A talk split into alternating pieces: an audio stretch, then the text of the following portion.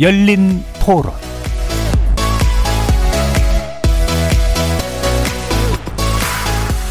안녕하십니까. KBS 열린 토론 정준희입니다. 증거들이 나오고 있어서 근데 계속 뭐 정치 공작이다 이런 식으로 지금 얘기를 하고 있잖아요. 너무 무책임하다라는 생각이 많이 들어서 그저 이제 자신은 그런 거에 대해서 아는 바가 없고 모르는 일이다라고만 계속 똑같은 답변만 하고 있으니까 답답한 것 같아요. 사실 사, 람이 얘기하다 보면은 자기가 그런 의도로 얘기하지 않았는데 악의적으로 편집한 걸 수도 있다고 생각을 적어도 이 타이밍에 할 얘기는 아닌 것 같긴 한, 하다는 생각이 들어요. 뭐 선거철이니까 딱히 윤석열만 문제가 있는 것 같지는 않고 다들 그렇게 상대편 좀 악의적으로 하잖아요. 그런 차원에서 이해하는 것 같아요. 아무 무의미한 뭐 농담식으로 하는 얘기라고 생각할 수가 없죠. 해도 괜찮겠냐고 권유가 아니라 어떤 지시인데 구체적으로 어디로 어디로 가라 뭐 이런 주고받아서 뭔가를 할 수 있는 그런 상황인 것 같아서 실제로 이루어질 수 있는 개연성이 높은 상당히 실망스럽죠. 사실 검찰을 위험하게 만들 수 있는 상황인데 이걸 뭐 일개 검사가 했겠어요? 근데 뭐 그것으로 뭐 그 윤석열 전 검찰총장 어떤 뭐 사주를 했다. 그래서 결정적인 증거라고 좀 보기가 좀 어려울 것 같은데 검찰 조사는 뭐 면밀하게 해서 무슨 증거가 나와야 되는데 제대로 밝혀졌으면 좋겠어요. 저도 뭐 어떻게 되는 게 진실인지는 모르겠지만 정확하게 있는 그대로 그냥 밝혀져 가지고 국민들이 잘 판단할 수 있게 됐으면 좋겠습니다.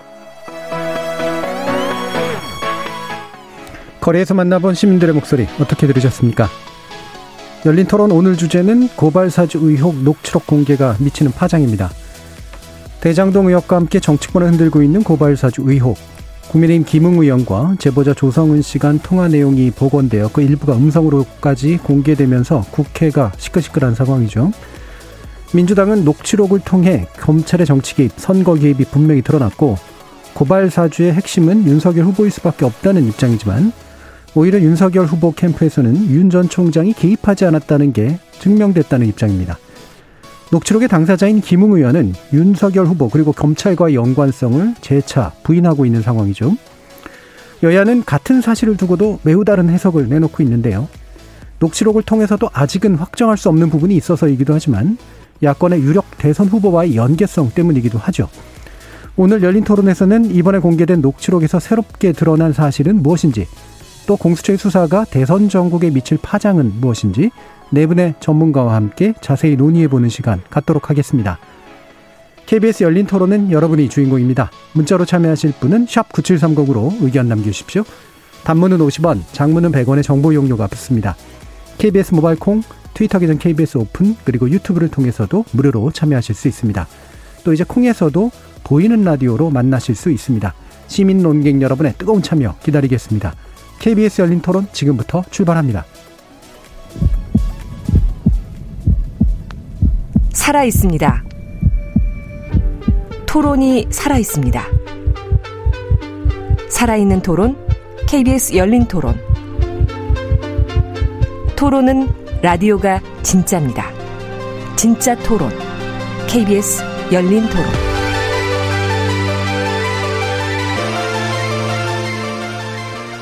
자, 오늘 토론은 법률 전문가 네 분 모셨는데요. 먼저 노영희 변호사 나오셨습니다. 안녕하세요. 노영희 변호사입니다. 자, 그리고 검찰 재직하셨었죠. 오선희 변호사 함께 하셨습니다. 네, 오선희 변호사입니다. 안녕하세요. 자, 윤석열 캠페 정치공작 진상규명 특위 소속이십니다. 최단비 변호사 함께 하셨습니다. 네, 안녕하세요. 최단비입니다.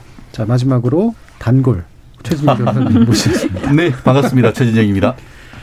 자, 고발 사주 의혹 녹취록 이제 MBC에서 어제 PD 수첩에서 방송이 됐고요. 음성까지 이제 일부 나왔습니다. 물론 이제 전문은 나와 있다고 하지만 구체적인 내용을 다 알고 있는 건 아니긴 한데요. 어, 지금까지 드러난 부분에서 새롭게 어떤 부분을 주목해야 되는지 그리고 어떤 부분이 더 밝혀져야 한다고 보시는지 일단 노영희 변호사님과 최진영 변호사님의 의견을 한 번씩 들어보도록 하겠습니다. 노영희 어, 우선 그동안에 윤석열 총장 관련된 내용이 있었는지 없었는지가 사실 계속 논의가 되어 왔었고 네. 이것이 왜 중요했느냐 하면은 윤 총장 윤 전 총장이 어, 이런 이른바 고발 사주라고 하는 이 사건의 배우가 아니냐, 뭐 맞느냐 이제 이 부분을 확인하기 위해서 그 부분이 중요했던 거였잖아요. 네. 근데 그 동안의 관계자들이 아니라고 해서 그 부인해 왔었었는데 사실 이제 내용을 들어보게 되면 그 부인하는 상황에서의 좀 맥락이나 이런 것들이 좀 안 맞는 부분들이 많이 있었기 때문에 여기에 대해서 윤 전 총장 측에서 좀 답변을 하고 김웅 의원 측에서 특별히 더 구체적으로 설명을 좀 해야 될 필요성이 생겼다. 그래서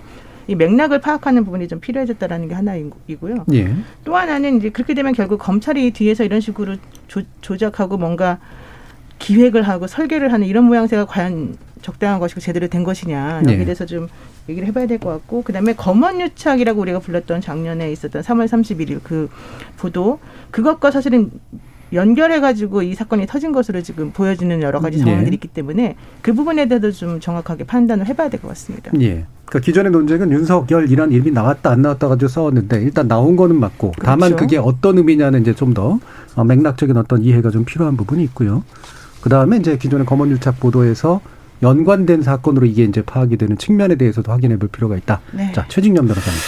그렇습니다. 그 이 제목이 고발 사주 의혹입니다.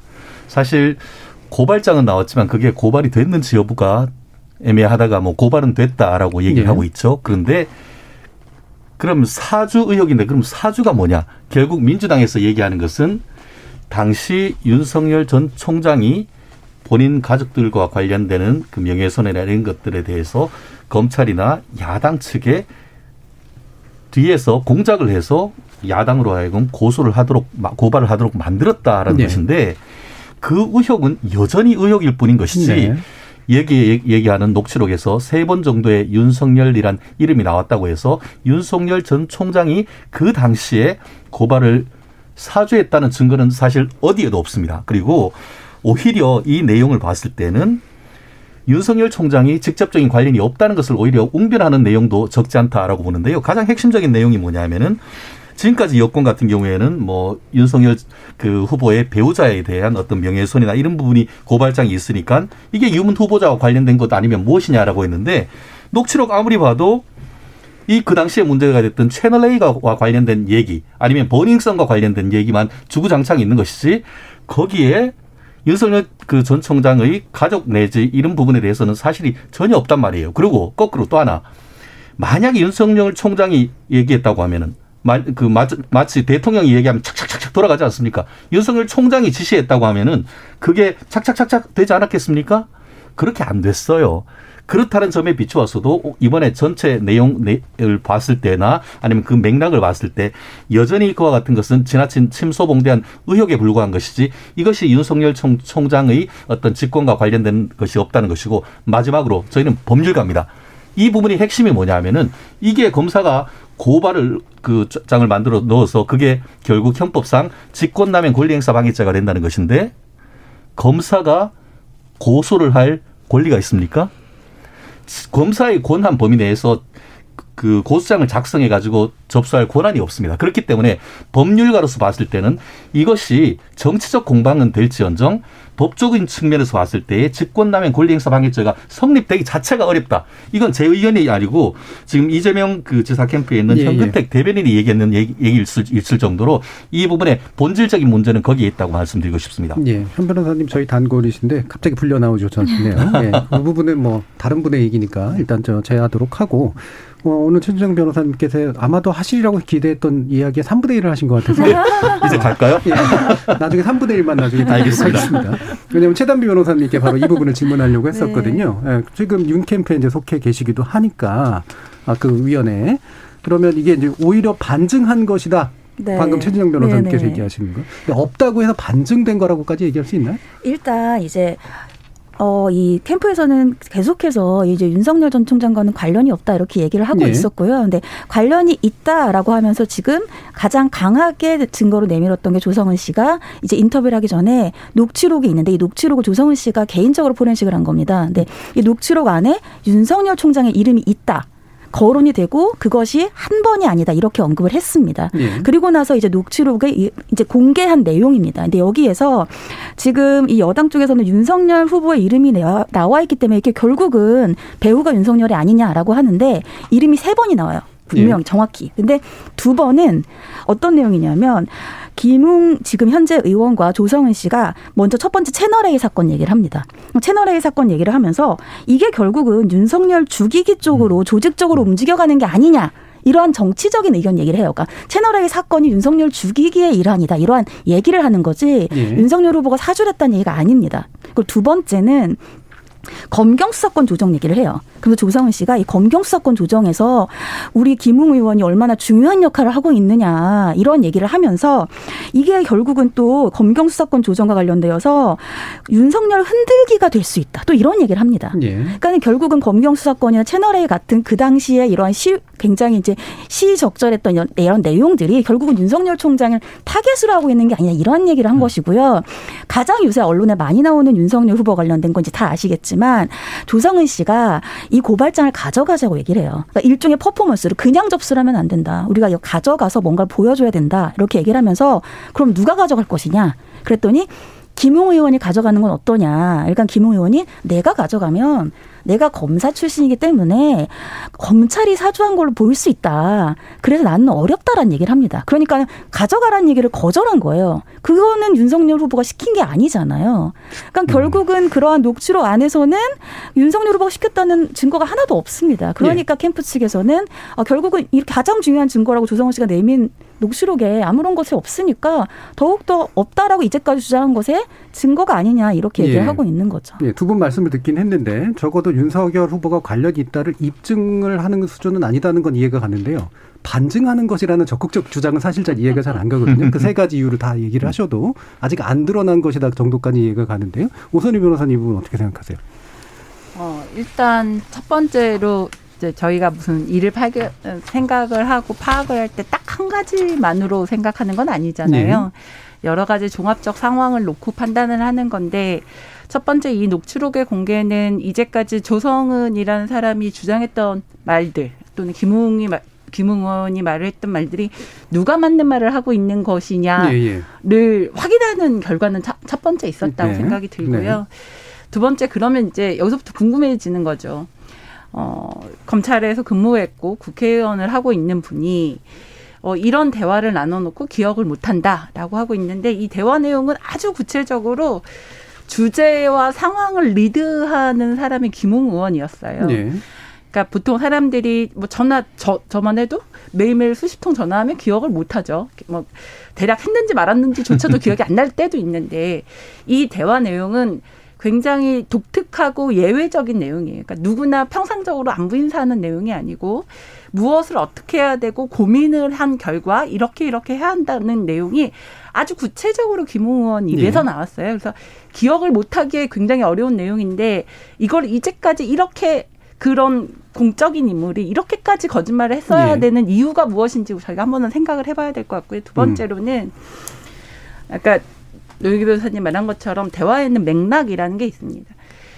어, 물론 윤석열 후보에 대해서 그 사람이 시켰어 이런 표현은 없었죠. 없었지만 어 아까 말씀한 대로 채널 A에 관련해서 검경 수사권에 관련해서 어, 윤석열 후보에 관련한 언급이 나와요. 그러면 우리가 이거를 왜 해야 되는지 설명하는 과정에서 나오거든요.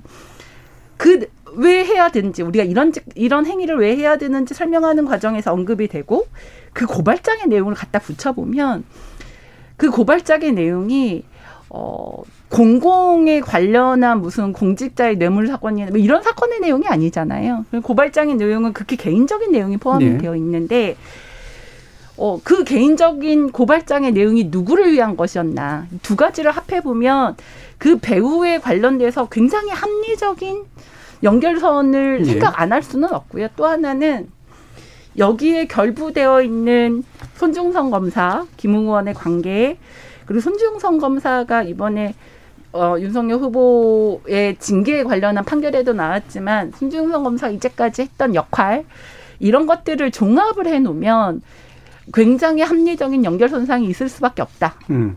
이고 아주 결정적으로는 김웅 의원의 이렇게 표현들이 내가 아니에요. 주어가 내가 아니에요. 네. 다 저희 또는 우리. 그래서 자기가 말하는 방식이 뒤에 제3자가 있었다는 거는 너무 명확한 표현들이어서 이 제3자가 그러면 누구이고 이거 전달한 행위가 한 사람은 조금 뭐 손준성 검사라는 얘기는 좀 명확해지고 있는 것 같으니 그러면 이 손준성 검사가 그러면 과연 이걸 개인적으로 이거 할 일이냐 검사니까요. 예. 검사가 어 개인적으로 할 일인지 아닌지에 대한 판단을 종합해 보면 지금에 나오는 얘기가 단순히 어, 풍문에 가까운 의혹인 건지 아니면 우리 사회가 다 같이 고민해야 하는 의혹인 건지는 좀 답이 있다고 생각은 합니다. 예. 여기서 하나 예, 꼭 예. 말씀드려야 될 게 있는데 예를 들면 지금 이재명 지사 그 대장동 관련해서 유종규 씨 뭐 관련이나 정영학 회계사가 냈던 그 녹취록에 보면 뭐 그분이라는 말이 나왔다고 예. 나와, 얘기가 되잖아요.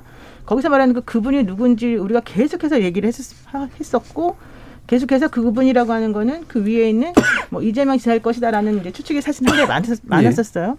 근데 지금 이 그 조성은 씨와 김웅 의원 간의 이 대화 녹취록에서는 그분이라는 표현을 쓰는 것도 아니고 윤석열이라는 이름이 계속해서 구체적으로 정확히 나오는 데다가 이러한 고발장이 작성되게 된 이유 그리고 내야 되는 이유에 대해서 설명을 우리가 생각해 보면 이건 윤석열 총장을 구해주기 위해서 만들어진 예, 고발장이라는 예. 생각이 들 수밖에 없는 거예요. 왜냐하면 아까 최담비 변호사는 어, 윤석열 죽이기 아니냐 이런 지금 현재 그 당시 뭐 검언주의 뭐 이런 상황들이 그리고 윤석열을 흔들기 위한 거 아니냐 뭐 이런 맥락에서 이게 이제 작성된 것일 뿐이다라고 얘기를 하고 있지만 바로 그 점이 저희는 이상하다고 보는 거죠. 왜그 예. 그 당시에 국민의힘 소속도 아니었던 윤석열 전 총장을 위해서 이렇게까지 구체적으로 모든 것을 맞추어서 기획해서 이걸 굳이 중앙지검에 내면 안 되고 어디 내야 되고 이런 식으로 생각해서 낼 수밖에 없었겠느냐. 예. 그렇다면 그거는 당연히 그 사람을 위해서이고 그 사람을 위한다라고 하는 것은 우리 저희라고 하는 그 검사 검찰을 오래 몸담고 있다가 나온 지 얼마 안 되는 바로 그분이 자신의 그 소속 집단이라고 계속 생각했던 그 집단의 수장인 사람에 대한 것이기 때문에 예. 이런 단어나 이런 걸 사용하는 걸 전체적으로 종합해서 판단을 해보면 당연히 여기에서는 누구를 지칭하고 누구를 위해서 만들어진 것인지가 이해가 되지 않겠냐 이런 예. 정도. 자 이제 정리하겠습니다. 정리해서 쟁점을 나눠서 얘기해야 될 것 같아요. 세 개 정도로 쟁점이 지금 요약이 되는데 일단 한 가지는 어, 적어도 지금까지 그 사실관계에 있어서 다투었던 두 주체인 김웅 의원과 어, 조성은 씨 간에서 누가 더 지금까지 사실에 가까운 말, 사실에 사실에 근거한 말을 했느냐는 일단 김웅 의원이 패한 것 같아요. 그렇죠. 네, 이 부분은 명확한 것 같고 그래서 김웅 의원의 책임을 어디까지 이제 볼 거냐라는 문제가 한 가지 나오고요. 두 번째는 이제 윤, 윤 총장하고의 관련된 문제인데 어, 채널A 사건 등을 언급한 게 그냥 그 따라서 윤석열 총장의 개인적인 사회에 언급된 것들이 아니다가 아니라 이 고발을 통해서 가장 이익을 볼 사람이 바로 윤석열 전 총장이기 때문에 따라서 이 맥락은 충분히 윤 총장과의 연관성을 짐작할 수 있다. 그리고 더 덧붙여서 인물 간의 연관관계. 권준성 그다음에 아 손준성이죠. 예, 권순인 손준성으로 이어지는 인물 간의 연관관계에서 윤석열 전 총장의 어떤 명령 라인에서 회피할 수 없는 존재다라는 이제 두 개로 이제 요약이 되는데요. 그러니까 세 개인데 두 개로 요약을 해봤습니다. 자 일단 김웅 의원에 관련된 문제를 먼저 좀 풀어보죠. 지금 이렇게 주장하시는 결국 김웅 의원이 지금까지 얘기했던 바들은 계속 틀린 거 아니냐. 그래서 어디까지 이 역할을 했다고 봐야 되느냐. 최준영 변호 어 그렇습니다. 그 조성은이 맞느냐, 김웅이 맞느냐. 어, 녹취록을 봤을 때는 결국 기억나지 않는다. 이 부분을 납득하기 쉽지는 않습니다. 예. 어, 일반인도 아니고 법조인이었던 그 법조인인 음, 김웅현 의원이 그 부분을 1년도 채 안 된 것을 제대로 기억하지 못한다라는 거에 대해서는 많은 국민들이 납득하기 어려운 것 같습니다. 나아가서 어, 처음 반응과 진술이 조금씩 바뀌었습니다. 그렇기 때문에 그러한 점에 있어서 김웅 그 의원의 말의 신빙성이 떨어지는 것은 분명합니다. 그런데 예. 그렇다고 해서 지금 그 공개된 녹취록이 100% 정당하냐에 대해서는 아직 의문이 있습니다. 그 정당함이라는 건 무슨 의미죠? 그러니까 그 부분이 그러니까 나중에 이제 형사적으로 된다고 하면 그게 마치 예전에 그 조국 그 전 장관이 압수수색했을 때 끝까지 그 증거 능력을 물고 늘었 듯이 그 내용이 형사적인 어떤 유죄를 인정할 만큼의 그 증거 능력이 있느냐 이 부분이 문제가 되는 것이고요.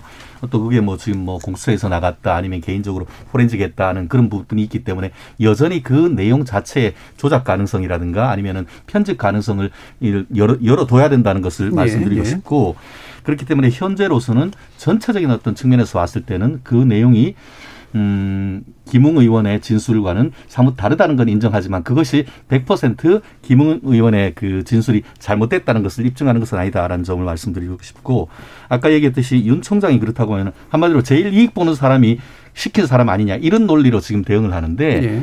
그이 부분과 관련해서는 다른 측면이 있는 것 같습니다. 무슨 말씀이냐면은 뭐 저도 공감합니다. 김웅 의원 같은 경우에 그때 출마하기 3개월 전까지만 해도 현직 검사였습니다.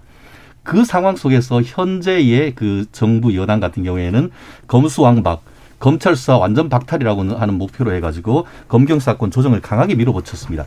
그렇기 때문에 그 어떤 그것을 이제 그 저항하는데 가장 수장이 어떻게 보면은 그 윤석열 전 총장이었죠. 예. 그렇기 때문에 어떤 개인적인 어떤 취지에서 도와준다는 그런 의미도 물론 뭐 얘기는 할수 있겠지만 실질적으로 수사권에 있어서 사실 저희 그 실무하는 입장에서는 요즘 사실 예전에 비해서 수사권이 그 어떤 검찰, 경찰, 그 공수처로 나뉜 예, 게 정말 머리가 아픈데요. 예. 그 취지가 뭐냐면은 결국 검찰의 수사권을 박탈하는 식으로 가는 것이 현행 그 사법 체계에 맞는지에 대한 의문이 김은 검사는 전 있다고 봅니다. 그렇기 때문에 그런 부분을 어떤 그 당시에 검찰총장으로서의 어떤 그런 부분을 좀 그 보호해주고 싶은 그런 마음의 발로가 있었다고 한다고 개인적인 하면 충정의 발로다. 그렇죠. 음. 그것이 어떤 그 윤석열 총장과의 어떤 개인적인 커넥션과는 다른 차원이 분명히 있었다는 점. 그렇기 때문에 이 부분이 단순히 결론적으로 했을 때의 그 어떤 윤석열 총장에게 유리할 수 있는 것이라고 뭐 것만 가지고 이게 윤석열과의 직접적 관련성이 있다라고 얘기하기는 현저히 부족 그 부담 부족하다 예, 저는 그렇게 예. 봅니다. 예, 일단 그럼 네. 여기 이 부분은 오선임 변호사님 먼저 말씀 반론 듣고 네, 예, 간단하게는 변호사님 갈게요. 일단 디지털 증거는 프렌직 과정에서 무결성이 증명이 되면 증거 능력은 없기 때문에 지금 말씀하신 거는 뭐 그건 수사 과정에서 아주 명백하게 정리가 예. 될것 같고요. 또 하나는 어 이게 당시에 만약에 이 고발장의 내용을 어, 윤석열 후보님이나 그 가족이 개인적으로 고소하기에는 그 당시 지위나 상황에 네. 비추어서 부담스러우셨을 수밖에 없는 상황이었어요. 음. 그러면 검찰에 직접 나서 인지한다? 근데 이 녹취록에도 인지란 표현이 잠깐 나오긴 하는데 인지한다는 것도 굉장히 모양새가 이상하죠. 네. 그러면 이거를 누군가 문제 제기하고 수사를 하고 싶을 때 방법이 우리나라 인지 또는 고소, 고발 이거밖에 없어요. 네. 그러면 개인이 진정, 진정. 고소하기는 어렵고 그렇다고 인지하기도 어려운 사건에서 제3자가 고발해서 모양새를 만들어주면 자연스럽게 수사할 네, 수 있는 네. 흐름이 있었거든요. 그래서 그거를 생각을 하면 역시 이익의 귀속 주체를 생각 안 할 수는 없고 또, 나, 또, 또 하나는 이런 명예훼손류의 범죄는 개인의 그러니까 제가 이를테면 노영희 변호사님하고 상관없이 제가 노영희 변호사님 누군가 욕한다 혼자서 막 노영희 변호사님한테 의논도 안 하고 혼자서 고발한다? 그럼 노영희 변호사님 되게 황당하겠죠. 예, 왜냐면 자기가 피해자여서 예, 예. 자기가 조사를 가야 되거든요. 예. 그러니까 이, 이 고발장의 내용에 비추어도 당사자들과 적당히 논의가 되지 않고는 흐르기가 되게 어려운 내용이에요. 예. 그리고 그 그거를 생각을 하면 또 하나는 아까 그, 그 이게 무슨 죄냐 직권남용 관련해서 제가 아까 네. 어, 말씀한 직권남용 문제뿐만 아니라 저, 제가 사실 주목했던 거는 실명 판, 판결문인데 다들 변호사시니까 실명 판결문을 외부로 돌리는 그렇죠. 일은 음. 안 됩니다. 안 되는 불법이고 그러니까 범죄고요. 네. 이거를 이거를 만약에 진짜 검사가 검색해서 외부로 누군가를 고소하기 위한 네. 자료로 사용했다는 거는 직무유기를 떠나서 그 자체로 범죄이기 때문에 음. 이, 이런 것들을 좀 생각을 해 보셔 되지 않을까. 예, 다른 측면에서의 범죄 구성 요건이 네. 있다라고 이제 보신 거예요. 다시 이제 음, 네. 아, 일단 변호사님. 첫 번째로 그 개인정보보호법 얘기하시는 네. 거잖아요. 이 실명이랑 주민등록번호. 근데 그거는 사실 검찰이나 공수처에서 찾으려면 벌써 찾을 수 있었던 음흠. 건데 아직 못 찾았기 때문에 그걸 범죄 혐의로 잡긴 좀 어려워 보이고요. 저는 이제 앞서서 노영희 변호사님과 우선희 변호사님이 설명해 주신 부분 중에서 좀 어, 다른 생각이 있는 부분이 네. 전제 조건입니다.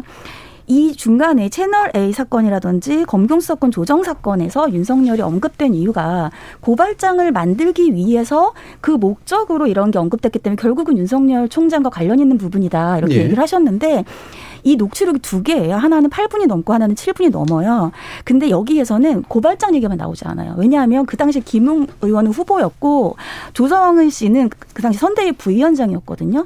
그리고 김웅 의원이 처음에 이 사건이 제기됐을 때 어떤 얘기를 했냐면 다 아시지만 선거할 때에는 고발이 정말 많이 들어옵니다.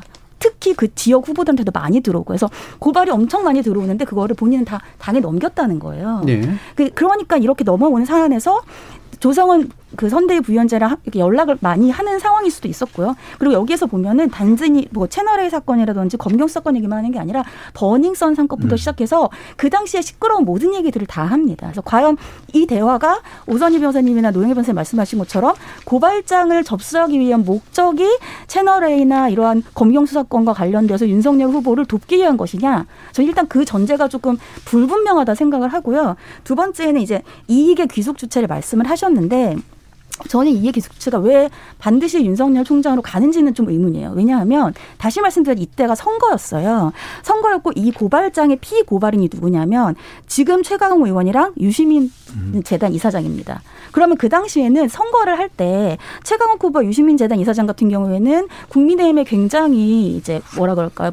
그 아픈 부분일 수 있잖아요. 어떻게 공격을 잘 해 주시니까. 그러니까 이 부분에 대해서 고발장을 접수하면 결국은 선대위라든지 당에 이익이 될 수 있는 부분이거든요. 선거를 이길 수 있는 그런 그것 영향으로 하나를 하는 거지. 이것의 유일한 귀속 주체가 윤석열 후보다라는 것을 저는 조금 어, 예, 좀 의, 예, 의구심이 그러니까. 유일하다 하냐라는 부분에 대해서 물론 충분히 문제제기가 가능할 것 같은데 윤석열이 시키면 시키는 것처럼 되니까가 굳이 나온 이유는 뭘까가 좀 궁금해지긴 하거든요. 예, 은호영희 변호사님. 뭐 이익의 귀속 주체가 유일하게 윤석열이라고 말한 적은 없어요. 우리 아무도 음.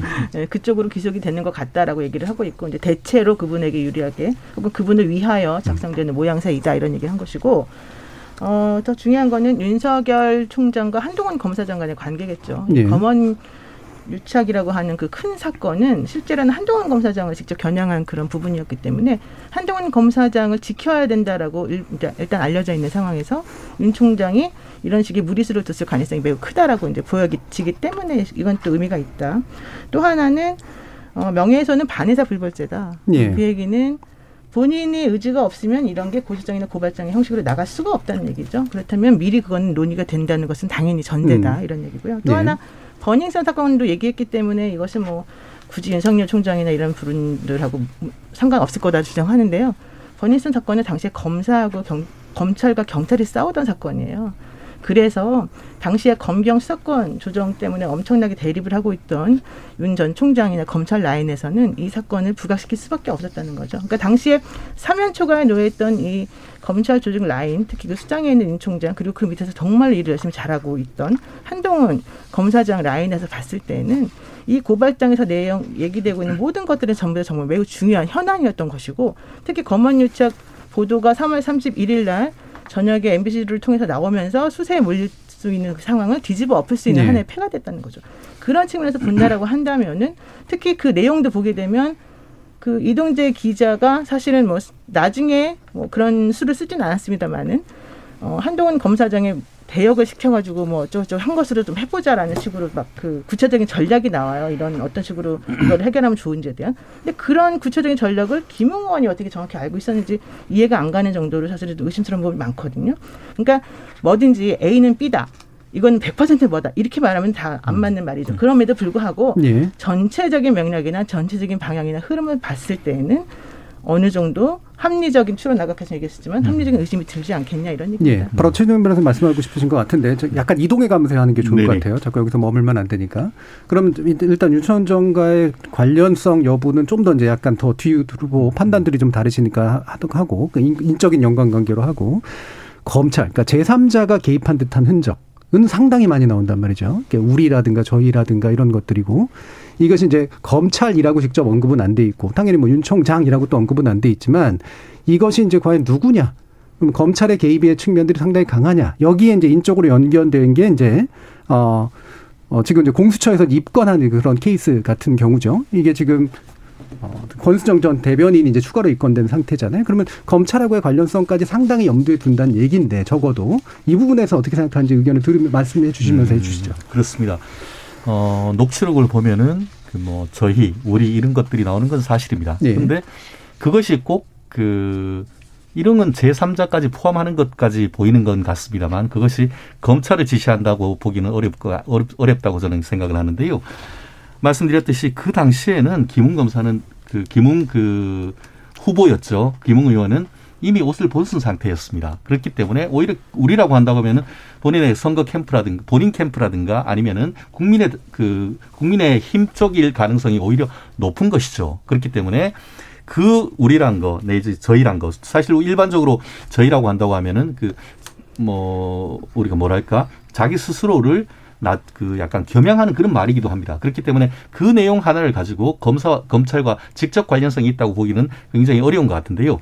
어, 실질적으로 지금 이 사건을 조사를 검, 대검이 조사를 한 다음에 그 공수처로 사건을 넘기면서도 뭐라고 얘기했냐면은 현직 검사와 관련된 부분이 있다는 것을 확인했다라고 했는데 실제 그 기자들이 물어봤더니만 뭐 실제로 지금 그 어, 송 검사가 고수장을 작성했는 것이 확인되냐니까 그게 아니고 그냥 그 텔레그램이나 이 내용이 조작된 건 아니라는 정도를 확인했다라는 것인데 그런 내용을 가지고 어떻게 보면 침소봉대해 가지고 현직 검사와 직접 관련했는 것처럼 얘기하는 것 자체가 오보란 얘기가 있었습니다. 결국 네, 그러니까 현재 같은 저희나 경우에도 우리는 그럴 수도 있는데 제가 이제 좀 이따 다시 반론 듣겠습니다만 네. 대검이나 이런 걸 언급해서 그쪽이라는 표현을 쓴단 말이에요. 네네. 거기까지 포함해서 얘기해 주셔야 결국 그럴. 수는 있는 것 같습니다. 저는 그 어떤 느낌이 있었냐면은 사실 어떻게 보면 정관으로서 자기의 어떤 개인적인 관계나 있는 사람들한테 좀 연락을 하는 그런 점에 대해서는 음. 한번 우리가 생각해 볼 수 있지 않나 네, 하는 네. 생각이 저는 언뜻 들었었는데요. 음. 그 어. 사주를 받아서가 아니라 전관이기 때문에 얘기는 했겠다. 그렇죠. 그 그런? 취지에서 본인이 얘기할 수도 있다라는 뭐 그게 뭐 변호사법 위반이 될지 그건 제가 모르겠습니다. 예, 예. 실제로 전화했는지도 저는 모르겠습니다. 음. 그렇지만 분명히 한 것은 김웅 의원이 현장에 고수장을 접수하러 간 적이 없고 실제로 본인으로서는 그 그렇게 할 경우에는 오해가 할 수가 있다고 했고 실제로 여러 가지 뭐 입건을 했네 뭐라고 하지만 중요한 것은 이 그 고발장을 누가 작성했는지에 대해서는 여전히 오리무중이다. 결국 관련성이 검찰과 있다는 지금 나름대로의 어떤 그 의혹은 나와 있지만 현재 상황으로 봤을 때에 그것이 검찰에서 작성했다기보다는 오히려 다른 데서 다른 캠프라든가 다른 어떤 사람들이 작성했을 가능성도 배제하지 못하는 그런 예. 상황이라고 말씀드리고 예. 싶습니다. 그리고 이 부분 모선이 변호사님 말씀하시겠어요? 변호사? 예. 이게 누구랑 누가 얘기하는지가 중요한데요. 예. 김웅 의원이 같은 당 소속 다른 사람에게 얘기하는 상황이잖아요. 그런데 대화를 보면 이 그 같은 당 소속 그러니까 우리끼리 우리가 아니고 음. 너와 다른 우리가 있어요. 예. 대화 자체가 계속 그런 내용. 그러니까 어 조성은 씨와 다른 저희가 있는 거죠. 그러면 나를 포함한 저희가 누굴까를 세- 첫 번째로 생각을 해봐야 되는데 그거에다가 고발장의 내용과 형식을 볼 필요도 있어요. 다들 변호사시니까 아시겠지만 그 고발장은 어, 공소 사실이 굉장히 잘, 그러니까 버- 우리가 흔히 말하는 아주 잘 정돈된 고소장이고 검사들이 누군가 양식. 음. 어 누군가 검사 또는 음. 검찰 출신 또는 아니면 굉장히 경력이 있는 변호사가 아니면 작성하기 힘든 정도의 내용이었어요. 예. 더군다나 변호사들은 다 같이 그러시겠지만 고발장 쓸 때 반말로 잘 쓰지 않는데 음. 반말로 쓰여져 있어요. 그건 검사들의 습관이긴 예. 하거든요.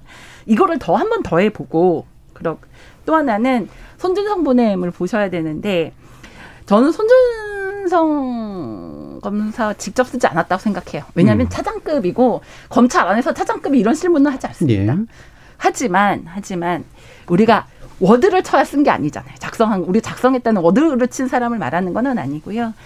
어 이것을 담당하는 주체에 대한 얘기를 했던 것이고 그래서 만약에 어 손준성 검사 뭐 컴퓨터가 확인됐는지 아닌지 모르겠지만 그 안에 직접 작성이 없다고 해서 안 했다는 증거는 되지도 않고요. 그러면 김웅 의원이 다시 원래대로 돌아와서 김웅 의원이 우리와 저희를 조성은 씨와 상관없는 집단으로 얘기를 계속 하고 있고 이거를 받아서 주고 예. 또 하나 표현에 처음에 남부지검 얘기했다가 대검 얘기했다가 뭐, 뭐 이런 얘기들을 해요. 근데 어 저희 고발장 낼 때 저희 실무를 생각해 보면 남부지검은 여의도 관할이어서 생각을 하고 대검에 낼 땐 좀 큰 사건 퍼포먼스 하기 좋을 때는 대검으로 고르고 중앙은 뭐 중요 사건 또 잘 수사하러 갈 때 중앙고 이런 것들이 있는데 여기는 그런 것들이라기보다는 어디가 모양새가 좋고 어디가 프레임이 좋은지를 계속 얘기를 해요. 계속 얘기를 하고 이 프레임에 대해서 고민을 하고 어디가 더 안전한가를 얘기하거든요. 예. 이거는 어 국회의원 후보자로서의 고민이라기보다는 매우 검사가 하는 식의 예. 고민의 방식이고 이 주어가 전달의 용어 뭐 뭐뭐 한대요 거기 어떻게 음. 하거든요 그쪽에서 이런 표현들을 다 종합해 보면 이 고발장을 작성할 그리고 이 정보들을 취합할 다른 조성은 씨와 무관한 다른 다른 집단 에 대한 얘기는 너무 명백해서 예, 예. 그러면 이게 검찰이냐 아니냐 검찰 아닐 수도 있지만 적어도 적어도 손준성 검사 부분까지 붙여놓고 보면 개입 안 하기가 굉장히 연결 안 하기가 오히려 곤란한 예, 정도로 생각이 예. 듭니다. 자, 일단 그럼 네. 정리를 다시 좀 해서 다시 넘겨드릴게요.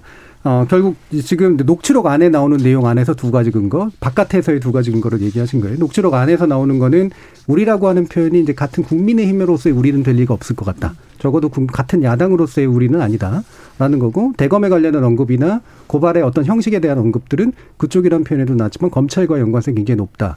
녹취록 외부에서는 기존에 이제 손준성 보냄이라든가 고발장의 작성 양식이라든가 이미 나왔던 증거하고 이제 연관시켜 봤을 때 그 주체가 고발 검찰일 가능성이 상당히 높아진다 이렇게 이제 얘기를 해주셨습니다. 자, 일단 검찰 관련 얘기를 먼저 하면서 앵커님께서 이제 권, 권순정 그 당시 이제 대변인이죠 입건됐다고까지 얘기하는데 이 입건은요 검찰에서 이 공공수사 일부에서 최강욱 대표랑 황희석 최고위원이 고소를 했어요. 네. 고소를 했으니까 입건이 됐죠.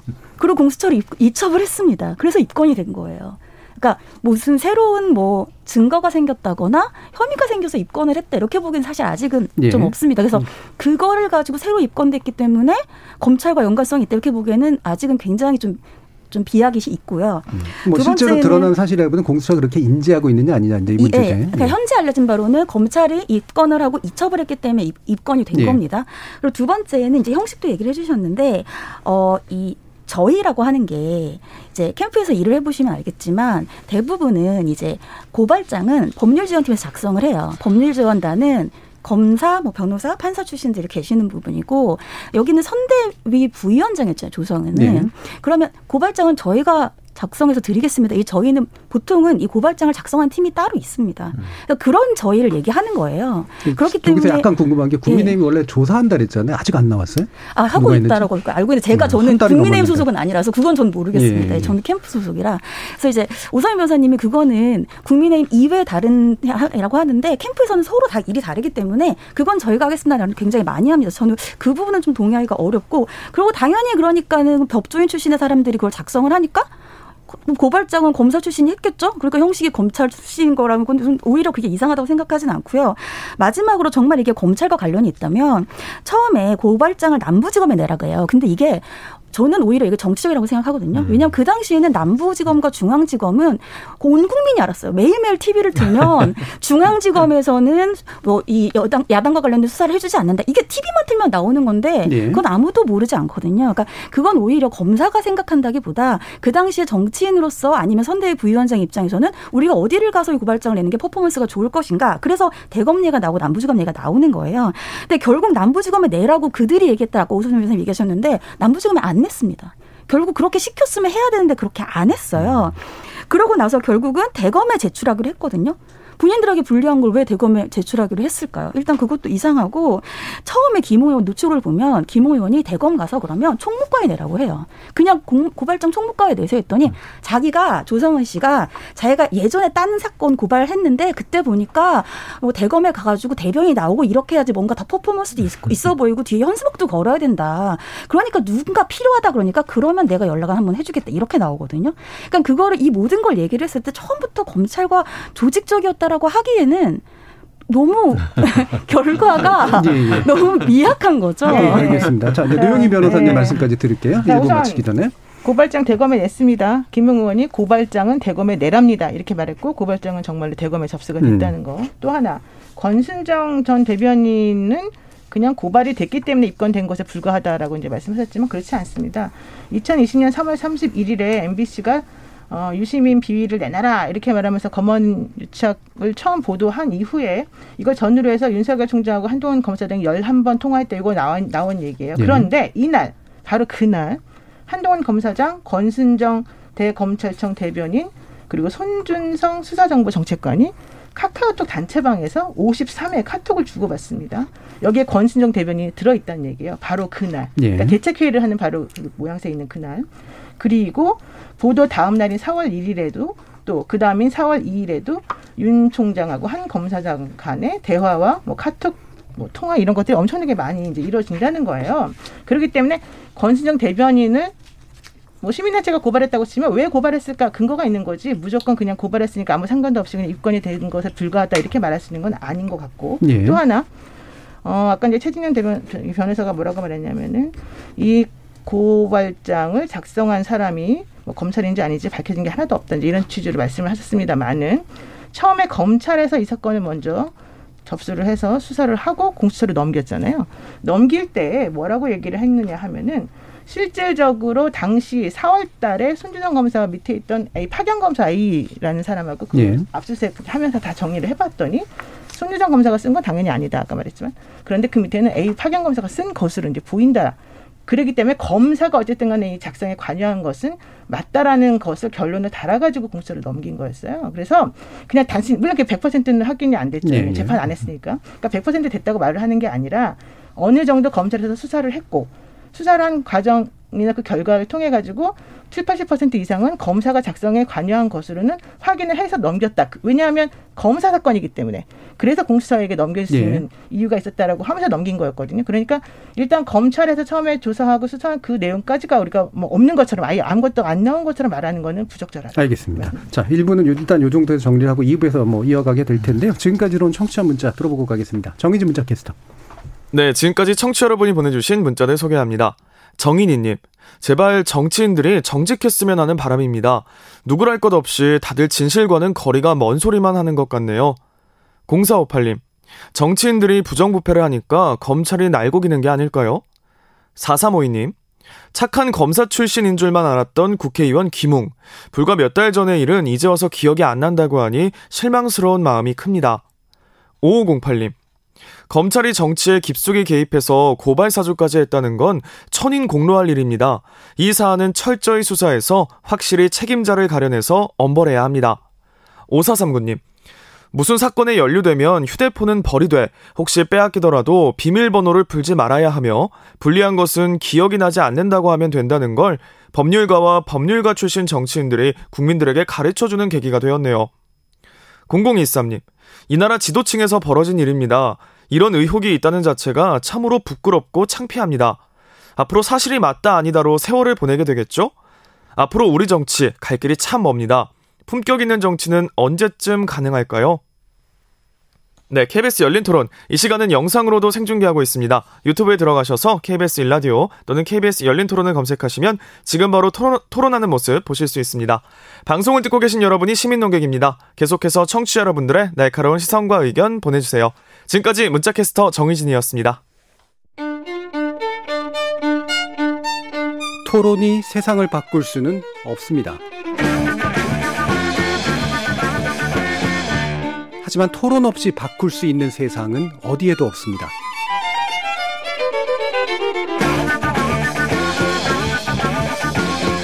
세상의 선한 변화를 갈망하는 당신. 정답이 아니라 질문의 힘을 믿는 당신. 우리 KBS 열린 토론에서 만납시다.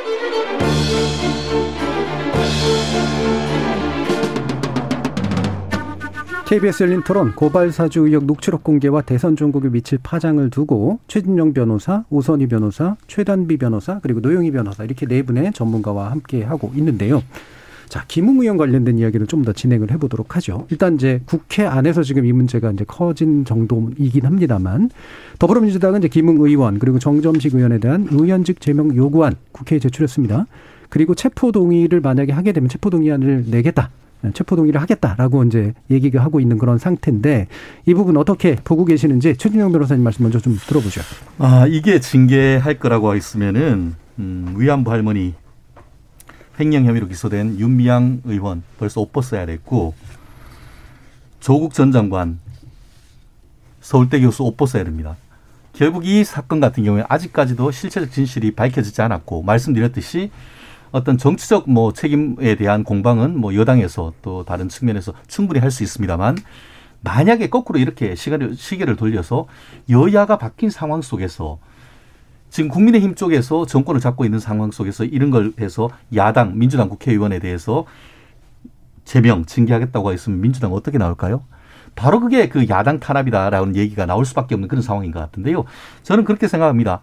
어떤 본인 스스로 어떤 자중을 하고 그 부분에 대해서 적극적으로 수사에 응하는 것은 변론으로 현 상황 속에서 특히 여소 야대 거의 뭐 헌법 바꾸는 것 외에는 거의 모든 것을 할 수 있는 그런 야, 여당이 야당 국회의원에 대해서 징계하겠다, 제명하겠다, 뭐 그 체포동의 나 오면 그거에서 어, 관철시키겠다 이렇게 얘기하는 것은 정치적으로 봤을 때 굉장히 위험한 발상이다.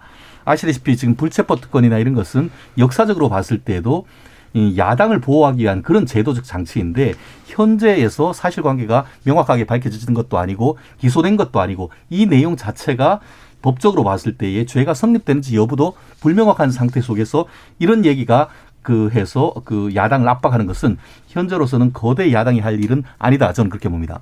예. 일단 뭐 문제는 뭔지 잘 모르겠으나 적어도 이렇게 정치 공세를 할 문제는 아닌 것 같다. 네. 이제 이렇게 보시네요. 류영희 변호사님.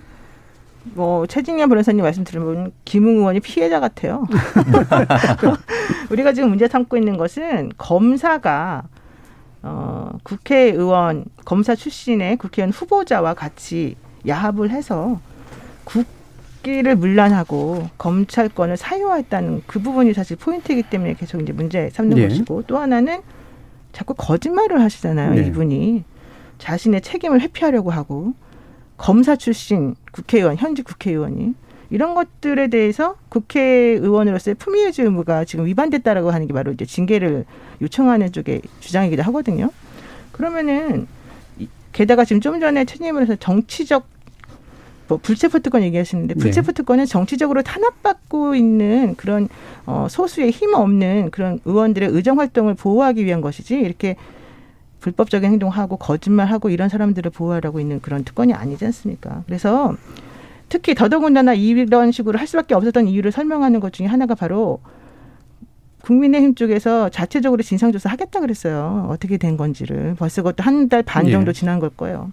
아직까지 아무, 제가 알기로는 식사 한번 하고 끝냈다 뭐 이러니까 들리는데 아무것도 안 하고 있지 않습니까? 모두 다 책임을 떠넘기기만 하고 시간만 보내고 있어요. 그래서 그런 것들을 하지 말고 제대로 된 진상 규명과 실체적 진실 발견 그리고 책임 있는 태도를 좀 보이라는 의미에서 이번에 이런 식으로 어, 이런 그 국회에서 활동하고 있는 거지 이거를 왜 갑자기 뭐 윤명원이나 뭐 조국 교수나 이런 사람들 연결시키는 건지 좀 이해가 안 갑니다. 예. 자, 이분 뭐 다른 두 분들도 이제 얘기해 주실 부분이 있겠습니다만 일단은 이제 당 차원의 얘기를 해서 제가 일부러 이제 직접 질문은 안 드렸는데 함께 얘기해 주셔도 좋고요.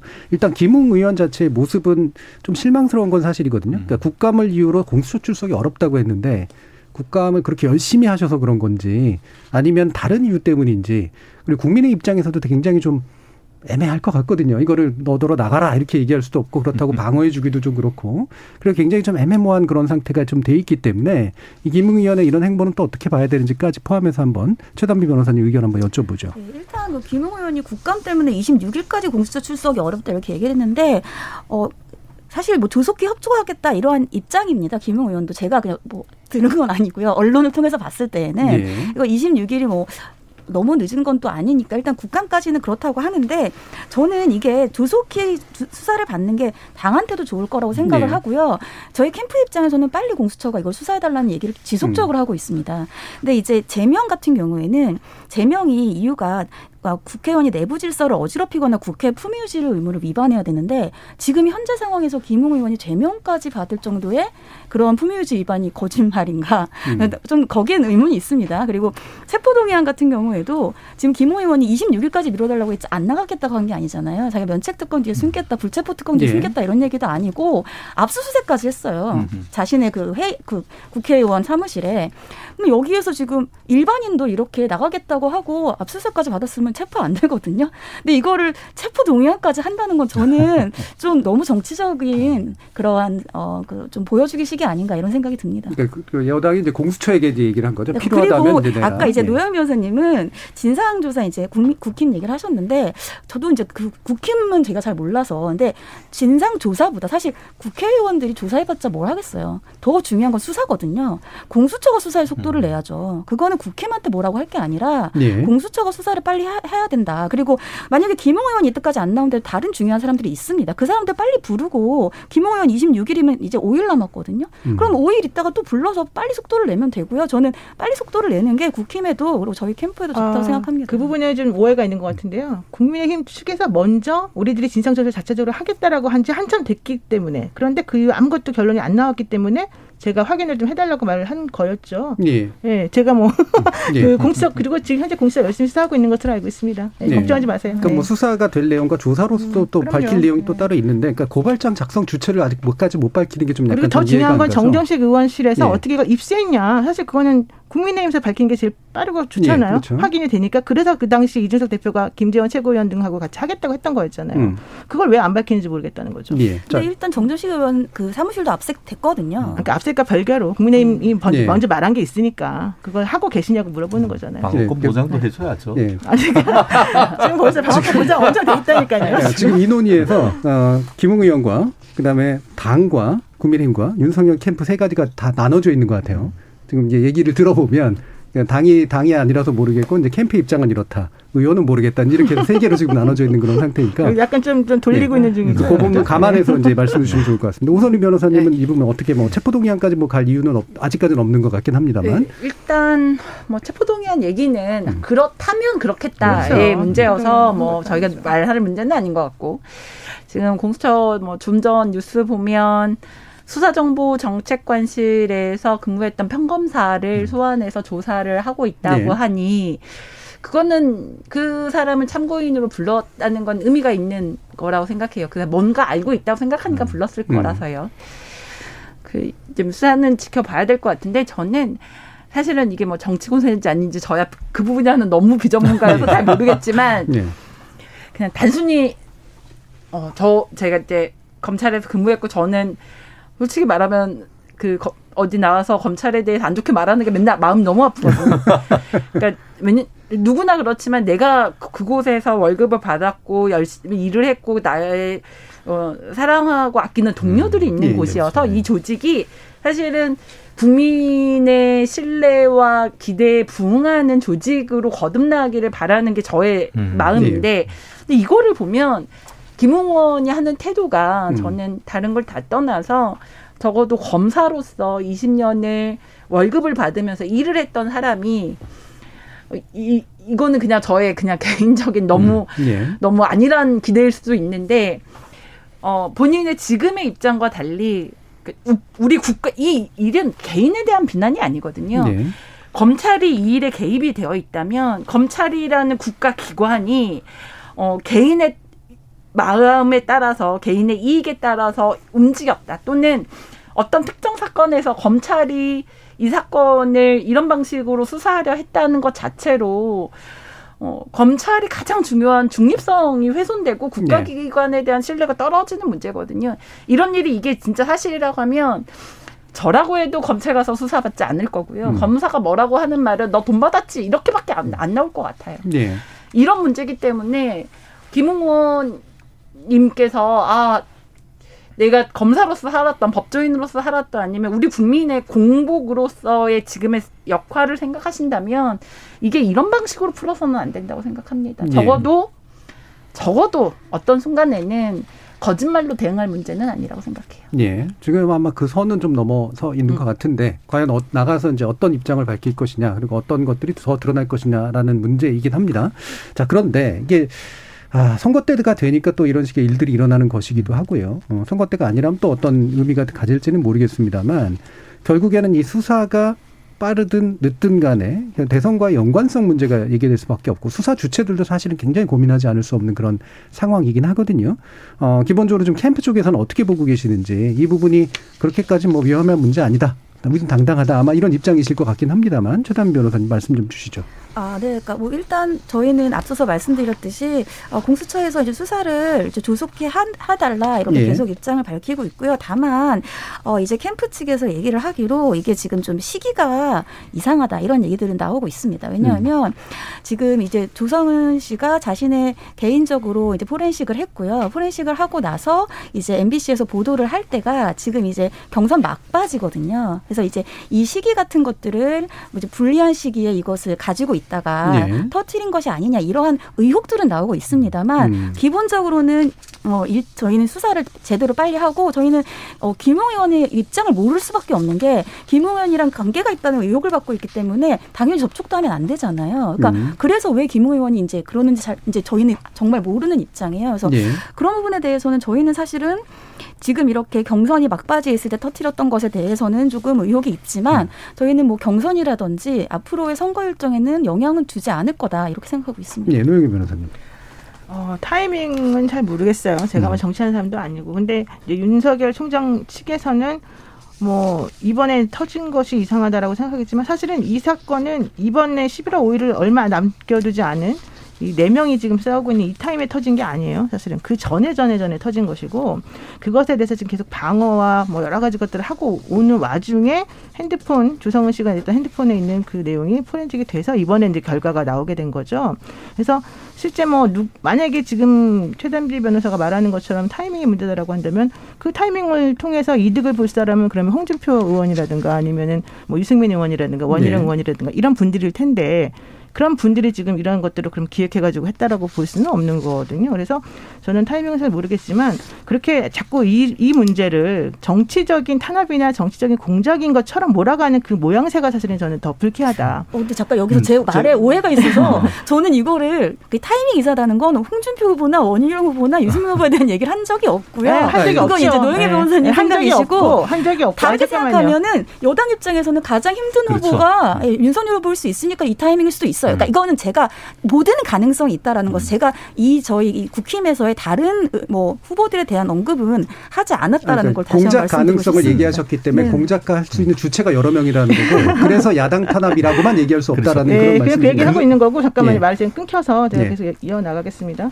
지금 좀 전에 뭐 윤석열 후보가 제일 뭐 어려운 상대일 수 있기 때문에 할 수 있다 그랬지만 민주당 쪽에서는 그렇게 보고 있지 않을 것 같아요. 제가 봤을 땐 오히려 윤석열 후보가 본선으로 나와서 같이 싸워주기를 바라는 마음이 훨씬 더 클 수도 있을 것 같아요. 근데 어쨌든 그래서 저는 그런 식으로 생각하는 것 자체는 이 사건의 본질을 덮는 것이고 음. 그렇기 때문에 오히려 좋지 않고 이 사건은 이 사건의 본질을 그대로 있는 그대로 인정을 하고 검사가 특히 공익의 대변자라는 그런 지위가 있잖아요. 그런 지위를 가지고 있던 검찰총장 측이니까 이번에 좀 더 적- 적극적으로 진실을 좀 규명할 수 있도록 노력해 주는 게 필요하다 이렇게 보는 거죠. 변호사님. 그렇습니다. 그 이번 이른바 고발 사주 의혹 사건의 가장 결정 적어도 지금까지 나온 그 증거 중에 결정적인 증거가 뭐죠? 바로 이 녹취록입니다. 근데 원래 지금 그 조성은 씨가 그 하면서 본인 휴대폰을 압수수색하는 것도 아니고 검찰에 공수처에 직접 갖다 준 걸로 알고 있습니다. 그런데 그것을 환부 요청을 했을 때 과환부를 했단 말이에요. 오 변호사님 그 검찰에 계실 때 제가 알기로 참고로 오 변호사님이 그 2015년에 그 대한변협에서 선정한 우수 검사였던 걸로 제가 알고 있는데 네. 예. 근데 그 일단 냈는 거 수사 기밀의 가장 핵심적인 증거를 냈는 거를 그냥 환부해 준다? 저는 이거는 정말 납득하기가 굉장히 어렵거든요. 실질적으로 지금 이 부분에 있어 가지고 지금 그건 그 디지털 증거를 잘 모르셔서 지금 하는 말씀 네, 같은데요. 항상 항상 예. 디지털 증거 틀려요. 그거는. 성범죄에 이용한 도구인 휴대전화를 제외하고 네. 참고인이나 피해자가 복사한다고 자료. 내서 포렌직이 돼서 이미징이 다 떼어주면 음. 핸드폰 자체는 압수 대상이 아니기 때문에 돌려주게 돼 있습니다. 예, 물론 그렇긴 합니다만 네. 지금 이 부분에 있어서는 말씀드렸듯이 네. 가장 핵심적인 증거란 말이에요. 그래서 실제로 그 기자들이 공수처에 이 부분과 관련해서 어떻게 할 것이냐 얘기를 했을 때 수사 보안과 관련해서 적절히 조치를 하겠습니다 했는데 그러고. 나서 바로 돌아서서 이 그 녹취록이 나왔단 말이에요. 그렇기 때문에 이 부분이 과연 그 어떤 다른 어떤 그 정치적 맥락이 있지 않는가에 대해서는 사실 정치적 측면에 차이가 있겠습니다만 분명히 의혹이 제기할 수 있는 부분이고 그게 바로 지금 어 국민의힘에서 지금 최종 경선 결과를 앞둔 바로 이 시점에서 나왔던 것이 음. 결국 그런 부분이 어떤 상당한 어떤 정치적인 고려가 있었던 것이 아닌가 하는 것 의혹은 충분히 제기할 수 있는 부분이 아닌가 생각합니다. 예, 저그 부분은 다 검찰하고 관련해서 얘기해 주셔서요. 잠깐 깐- 간단하게 얘기해 주시긴 했지만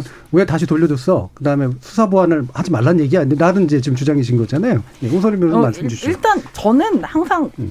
이제 법이나 사법 체계가 원칙이 가장 중요한 영역이라고 생각을 하고요.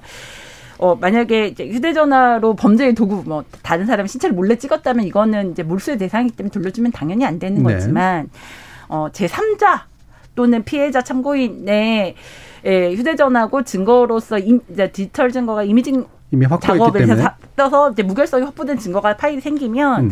이거는 당사자가 달라고 하는데 법률적으로 안 주겠다 버틸 방법이 없습니다 수사기관에서 당사자에 물론 이제 어떤 특수한 경우에 양해를 구하지만 당사자가 네. 계속 달라고 하는 한 갖고 뭐 줘야죠 어떡하겠어요 네. 이거를 그러니까 이거는 약간 원론적으로 예, 오히려 안 어, 원론적으로 생각해 볼 필요는 있는 것 같고요 음. 어 저는 이게 그런 것 같습니다. 그럼 전또 진짜 공수처에서 잘 밝혔으면 좋겠고 검찰이 개입되지 않았으면 정말 안 개입돼서 이 검찰이 음, 이그 의혹을 알겠습니다. 벗었으면 네. 좋겠고 한편으로는 만약에 개입돼 있다면 어 책임을 져야 검찰이 다시 거듭날 수 있습니다. 예, 예. 확실하게 책임지, 예. 그, 그 문제는 너무 명확해서 이거를 과도하게 정치적으로 해석하지 말고 이 수사가 그러니까 그것이 정치적 입장과 상관없이 이 수사가 잘 되는 건 너무 중요한 상황이거든요. 예, 예. 그래서 근데 지금 그 최. 변호사님. 말씀하신 것 중에 하나 이제 그, 그 포렌식 한 다음에 내용이 녹취록 같은 것들이 이제 유출된 그 부분을 지금 지적하신 거잖아요. 그 부분도 있을 수 있고 그 휴대폰을 돌려줌으로 해서 사실상 그 내용이 외부로 나갈 수 있다는 것. 수사 정보의 가- 가장 중요한 수사 정보인데 그걸 돌려줌으로써 수사 최종 결과가 나오기까지 전까지 이미 가장 핵심적인 증거가 외부로 나갈 수 있다는 그 가능성을 두고도 얘기했잖아요. 아까 그 오 변호사님 말씀하신 것처럼 성범죄에 제공되거나 아니면 피해자 거라고 한다고 하면은 그게 그 외부에 공개하겠습니까? 그렇기 때문에 약간 성질이 다르다는 거예요. 이게 휴대폰이 나가면은 그게 그 파일이 공수처를 통해서건 아니면은 조성은 씨를 통해서건 외부에 공개될 가능성이 충분히 있는데 그럼에도 불구하고 돌려줬다는 점에서 이 부분에 있어서는 문제를 제기하지 않을 수 없는 것이죠. 아, 근데 어쨌든 이제 조성은 씨가 핸드폰의 소유자이고 그 핸드폰 속에 들어있는 통화 속에 또 당사자이기 때문에 그, 그 내용을 공개하든 말든 네, 그- 그 그거는 사람의 이제- 공수처에서 어떻게 더 이상 할 수 없는 부분이 아니었을까. 예. 공수처가 직접 그걸 갖다 주지 않는 이상은. 근데 네, 심지어는 저는 이게 공수처한테 좋은 일이 아니라고 네, 생각해요. 그건 좋지 심지어는. 않아요. 왜냐하면 네. 결과적으로는 방어권만 더 이렇게 크게 그렇죠. 문제주니까. 저, 저, 제 생각에 만약에 제가 이런 사건 조사받고 있으면 이렇게 공개되면 되게 좋을 것 같아요. 정보를 그렇죠. 내용을 자기가 알겠죠. 이- 네, 이 가지고 있는 걸 정보를. 내- 미리 알면 예. 대비를 미리 할 수 있거든요. 그래서 공수처 이걸 정치적으로 해석하면 되는 공수처 입장에서는 오히려 곤란한 음, 예. 느낌이 있을 거라는 적어도 수사기관에게. 유리하진 자, 않다는 어쨌든, 어쨌든, 유리한 예, 상황은 그래서 이제 아니어서. 말을 좀 정리를 하면 예. 그래서 지금 최진임 변호사 말하는 것처럼 그렇게 어쨌든 수사기관에서 수사한 내용이 유출된 거 그 부분에 대해서는 사실은 지적할 수 있는 부분이고 충분히 우리가 논의를 해볼 만한 부분이다. 그렇지만 이제 조성은 씨 스스로가 그렇게 한 것에 대해서는 어쩔 수 없는 부분인 것 같다. 여기까지가 제 정리이고 하나는 그럼에도 불구하고 처음에 MBC 보도가 달랐고 KBS 보도가 달랐고 SBS 보도가 달랐고 CBS 보도가 달랐단 달랐죠. 말이에요.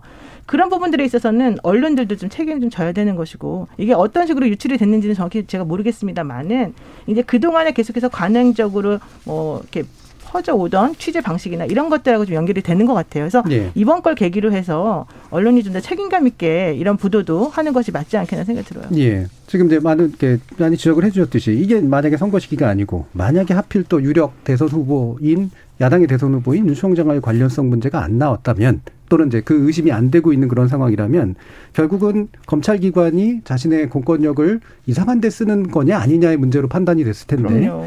과하게 이제 정치화된 측면들이 있잖아요. 그러다 보니까 이제 언론의 보도 양식도 정파적인 보도 양식이 됐고 당들도 이제 결국에는 후보를 보호할 것이냐 말 것이냐의 문제로 되면서 결국 문제의 중요한 요점인 이 검찰의 문제가 어떻게 돼야 되느냐라는 데 대해서 좀 놓쳐가고 있는 면들이 분명히 좀 있는 것 같거든요. 그래서 좀 마무리 발언 좀 해주시면서 한 1분 남짓하게 과연 이 검찰의 문제 어떻게 봐야 될지 그리고 이 부분이 어떻게 좀 빨리 종결되는 것이 좋다라고 보시는지 어, 의견을 주시는 쪽으로 하겠습니다. 이건 거꾸로 한번 좀 들어보도록 하죠. 최단비 변호사님부터 한번 네, 들어볼게요. 일단 검찰의 문제를 지적해달라고 하셨는데 아직은 검찰이 개입되어 있다는 증거가 없기 때문에 저는 지금 현재에서 검찰에 대한 문제를 지적하기는 좀 이르다라고 네, 생각을 검찰의 하고요. 문제를 사실로 확인해 달란 말이 아니라 네. 이게 어떤 방식으로 가는 게 검찰의 문제인지 아닌지를 증명하는 길이라고 보시는지라는 거예요. 어, 공수처 수사를 받아야죠, 제대로. 네. 그래서 이제 정말 어디까지가 아까 고발장은 누가 작성을 했고 아까 노영희 변호사님 얘기하셨는데 뭐 A 검사가 있다는데 사실 그 A 검사에 대한 입건도 안 된 상태거든요. 그러니까 그런 상황에서 누가 고발장을 작성을 했고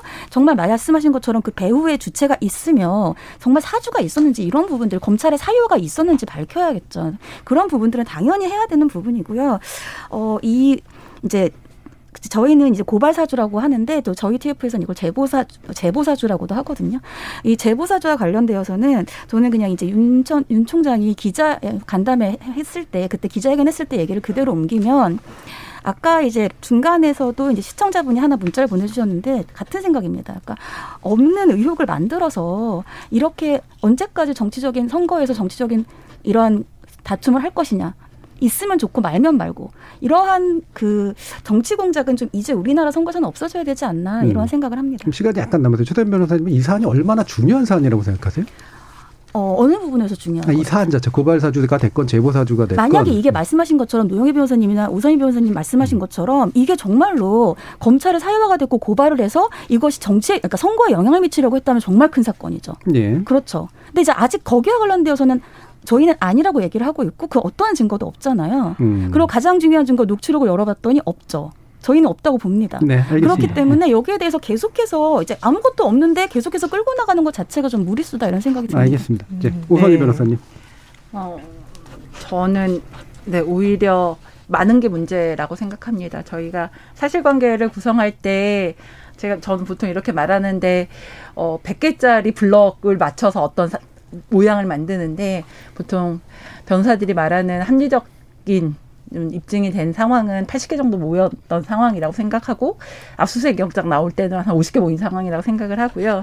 지금 상황은 녹취록의 내용, 문맥, 대화의 과정, 그리고 대화의 주체, 그리고 그거 지금 뭐 실명 판결문의 존재, 나머지 사진 파일들, 고발장 이 모든 어, 텔레그램의 내용까지 전부 다 종합하면 이게 너무나 구체적으로 검찰과 연결이 되어 있는 것으로 보이고 그래서 실체 판결에 대해서 공수처가 저도 사실 최단비 변호사님의 결론이 같아요.